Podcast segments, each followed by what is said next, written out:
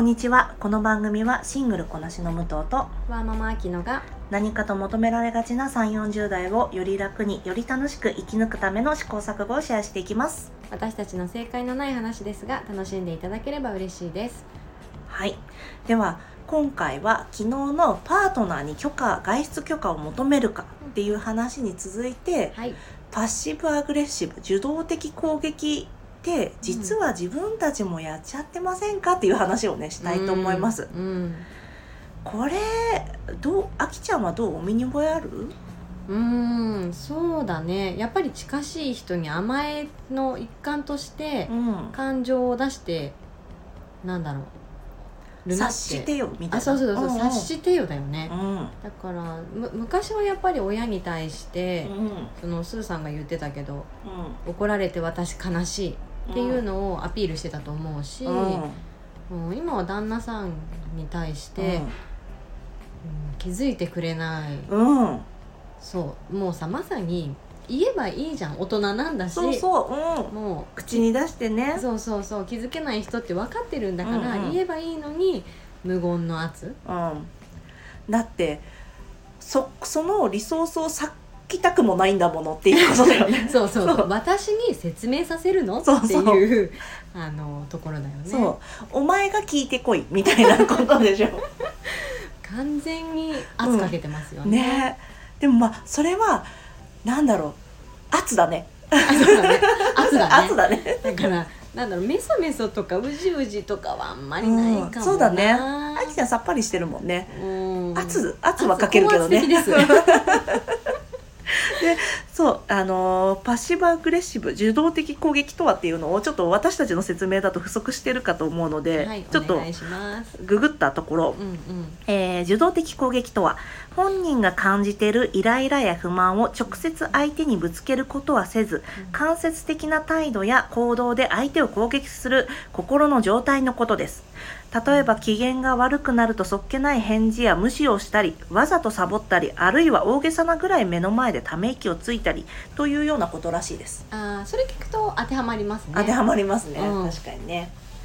そうこれってなんだろうちょっとやっちゃいがちだよね。あるね、うん、友達にはそうしないのにそうそうそうそう。そう友達にしないことを彼にしちゃいけないっていうさあのパートナーにしちゃいけないっていう大前提をたまに忘れちゃうよね。ね。そうなんだよね、あとさ私はさまだ彼という結婚してないからパートナーや彼は少し、まあ、生活を共にしないものとしての距離感があるけど、うんうん。あきちゃんに関しては生活を共にするクルーみたいなことじゃん。乗組員みたいなことでしょ。ねうんうん乗組員同士でさいやお互い一等兵なんだからよろしくみたいなことしかあるわけ。こっちがキャプテンで、あのそうだお前が乗組員ってわけじゃないっていうさ。ね。そ船をさうまく進めるためにはさ、うん。ちゃんと指示出しをしてこう進前向いて進まなきゃいけないのに、うん。指示出しせずに無視してるわ。う そうか。舵を切るっていうのうんうん。をしなくちゃいけないのか、そうだよね。なるほどね、うん、それはよくないよね。うん。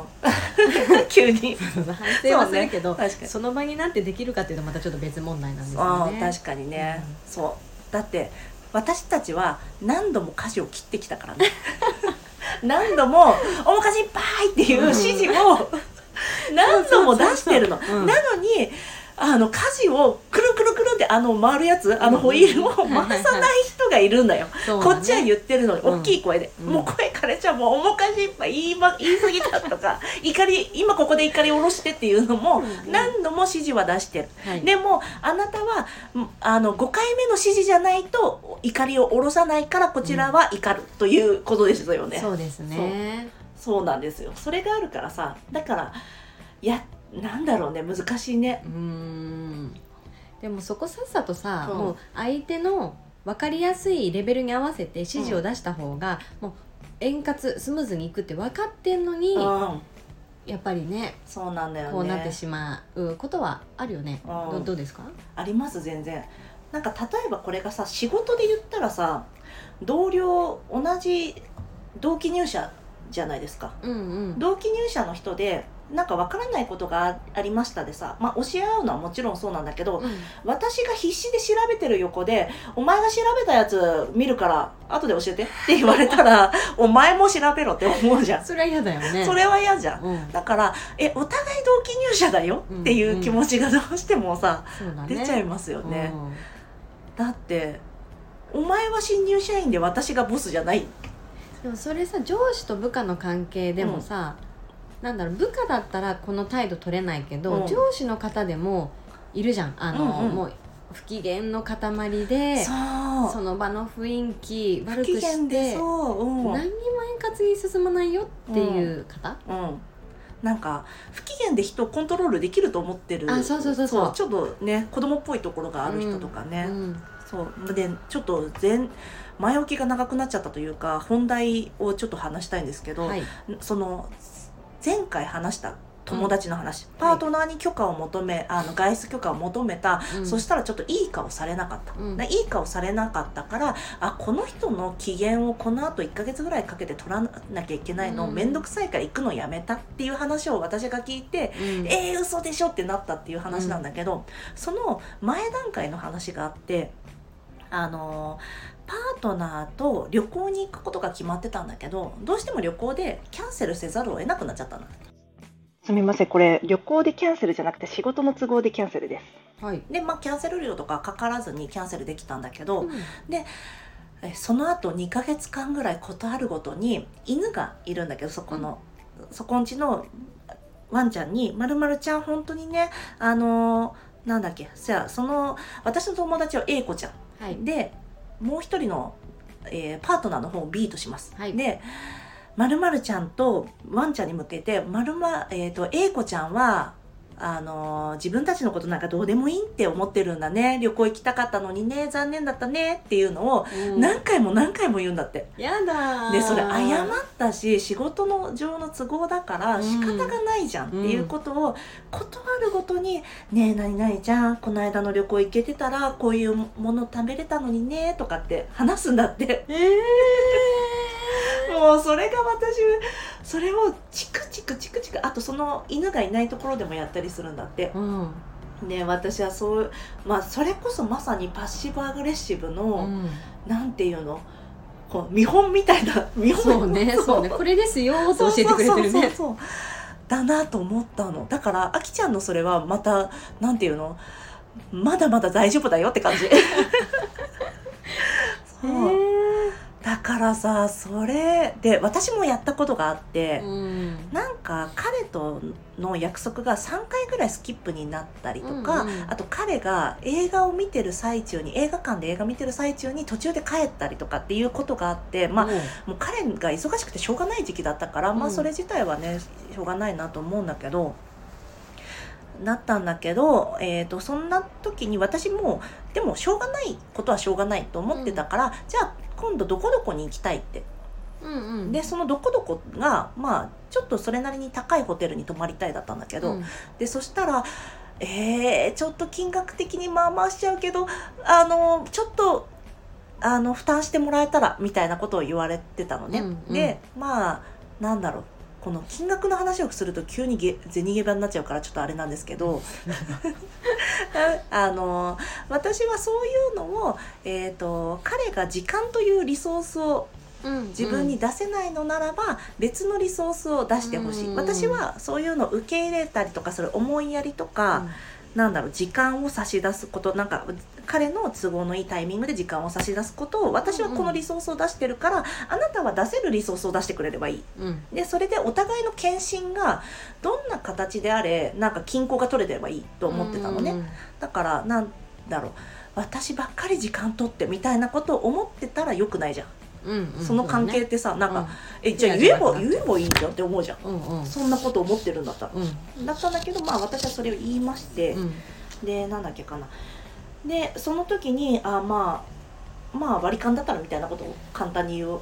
まあちょっと一部補填してくれるんだったらって言われて、で私はさ別にさまあ確かにじゃあこのクラスのホテルはダメなんだってそこで引き下げればよかったのに、うん。ああ私はこんなになんだろうなんか自分いっつもそっちの都合でさデートの日時も決まってさいろんなこともさうん。なんか我慢したりしてるのにさああ何々も連れてってもらえないんだみたいなこと言ったの。私ひどいじゃん。いじけてるじゃん。そうだね。でもさ大人として良くない態度だったなと思って、うん。でその後すぐに「ごめん今のパッシブアグレッシブでしたね。本当にごめんなさい」って言って返信したことがあるんだけど、あー。そうやっちゃったなって思って反省したんですよ。もうそこにあるのは相手に対してのなんか理解をしてほしいとか甘えうんうん。だよね。そうそうそう。う、ん。ね。でもそれって結局さやってる側までいいよ。ずっと被害者のポジション取れるから、うんうん。でも謝ったじゃんっていううさ、んうん。その向こうは例えば私の彼の場合だったら時間がなくなくてこの自分の都合にどうしても合わせてもらっちゃってることとか、この映画も途中で退席しなきゃいけなかったこととかいろんなこと謝っ謝ってその済んだ話にしたかったのに、うんとかさあとまあ別にそのホテルだったらちょっと負担はしてもらうけど他のホテルだったらいいよとかあるわけじゃないですか、うん。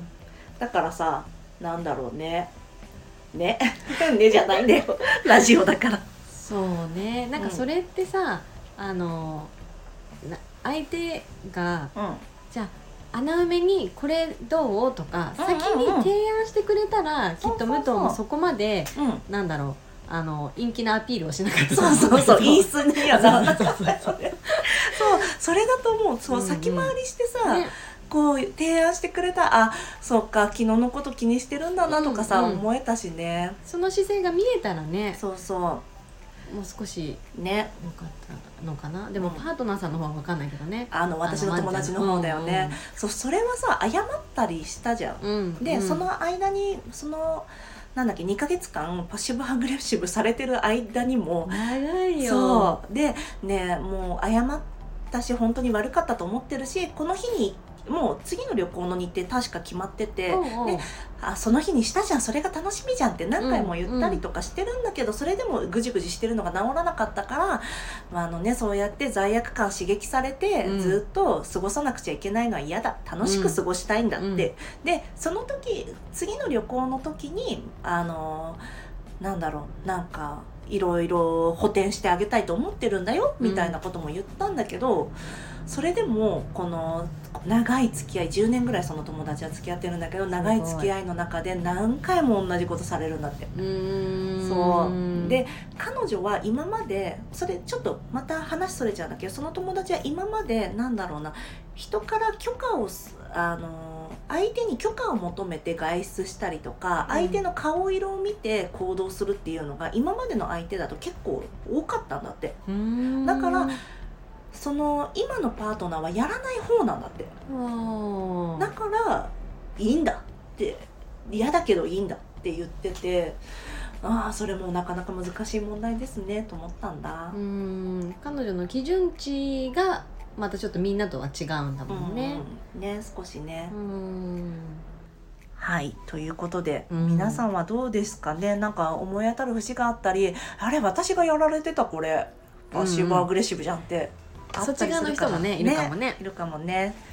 もしなんかそういったエピソードがあったら教えてくれたら嬉しいです。はい。はい。では今日も聞いてくださりありがとうございます。ではまた次回。失礼いたします。失礼いたします